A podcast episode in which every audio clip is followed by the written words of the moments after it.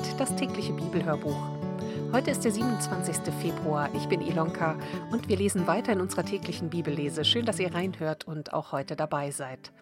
Wir lesen aus der neuen evangelistischen Übersetzung und ich werde euch die einzelnen Stellen direkt vorher angeben. Ich wünsche euch ganz viel Freude und Segen beim Zuhören oder auch beim Mitlesen.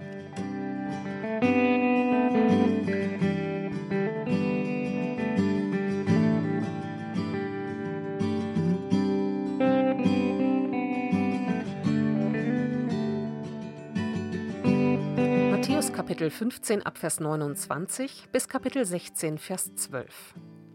4000 Menschen werden satt. Jesus zog weiter und ging zum See von Galiläa zurück.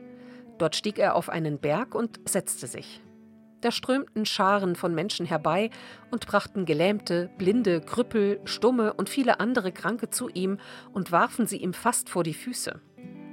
Er heilte sie alle sodass die Leute nicht aus dem Staunen herauskamen. Stumme konnten sprechen, Krüppel wurden gesund, Gelähmte konnten gehen und Blinde sehen. Da priesen sie den Gott Israels. Dann rief Jesus die Jünger zu sich und sagte, diese Leute tun mir sehr leid, seit drei Tagen sind sie hier bei mir und haben nichts zu essen. Ich will sie nicht hungrig nach Hause schicken, damit sie nicht unterwegs zusammenbrechen. Wo sollen wir denn hier in der Einöde so viel Brot hernehmen, um diese Menschen alle satt zu machen? fragten die Jünger. Doch Jesus fragte zurück, Wie viele Brote habt ihr? Sieben, antworteten sie, und ein paar kleine Fische. Da forderte er die Leute auf, sich auf die Erde zu setzen. Er nahm die sieben Fladenbrote und die Fische, dankte Gott dafür, brach sie in Stücke und gab sie den Jüngern. Die verteilten sie an die Menge. So hatten alle zu essen und wurden satt. Am Schluss sammelten sie auf, was übrig geblieben war, sieben Körbe voll. 4000 Männer hatten an der Mahlzeit teilgenommen, Frauen und Kinder nicht mitgerechnet. Als Jesus die Leute dann nach Hause geschickt hatte, stieg er ins Boot und fuhr in die Gegend von Magadan. Eine Anmerkung: Magadan bedeutet die glücklichen Wasser des Gad. In Markus 8 wird der Begriff Dalmanuta gebraucht. Beides deutet auf Tabga hin, das damals zu Kapharnaum gehörte.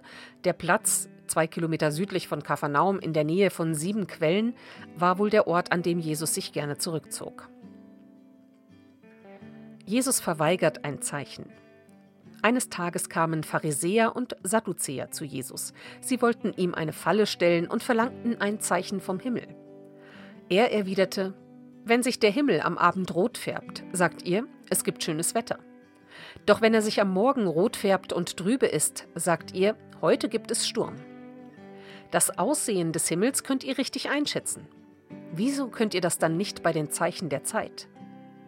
Eine verdorbene Generation, die von Gott nichts wissen will, verlangt nach einem Zeichen, doch es wird ihr keins gegeben werden, nur das des Propheten Jona. Damit ließ er sie stehen und ging weg. Gefährlicher Sauerteig. Bei der Fahrt auf die andere Seite des Sees hatten die Jünger vergessen, Brot mitzunehmen. Als Jesus nun warnend sagte, Hütet euch vor dem Sauerteig der Pharisäer und Sadduzäer, dachten sie, er sage das, weil sie kein Brot mitgenommen hatten. Als Jesus merkte, was sie beschäftigte, sagte er, Was macht ihr Kleingläubigen euch nur Gedanken darüber, dass ihr kein Brot mit habt? Begreift ihr es immer noch nicht? Erinnert ihr euch nicht an die fünf Brote für die 5000 und wie viele Körbe voll Brotstücke ihr da eingesammelt habt? Oder an die sieben Brote für die 4000 und wie viele Körbe voll Brocken da übrig geblieben sind? Begreift ihr denn immer noch nicht, dass ich nicht vom Brot zu euch geredet habe, als ich euch vor dem Sauerteig der Pharisäer und Sadduzäer warnte? Da endlich verstanden sie, dass er die Lehre der Pharisäer und Sadduzäer gemeint hatte und nicht den Sauerteig, der zum Brotbacken verwendet wird.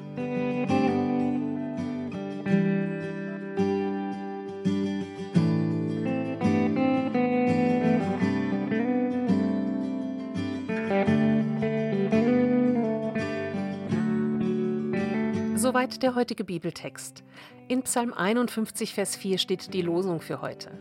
Wasche mich rein von meiner Missetat und reinige mich von meiner Sünde. Und in Lukas 15, Vers 7 sagt Jesus, So wird auch Freude im Himmel sein über einen Sünder, der Buße tut, mehr als über 99 Gerechte, die der Buße nicht bedürfen. Und so wünsche ich euch heute einen ganz gesegneten Dienstag und freue mich, wenn ihr auch morgen wieder reinhört und wieder dabei seid, wenn wir weiterlesen. Und mit dem folgenden Segen möchte ich euch verabschieden. Gott, segne uns mit einem Licht, wenn es in uns dunkel ist. Segne uns mit einem Licht, das uns dich ahnen lässt. Segne uns mit einem Licht, das uns den Weg weist.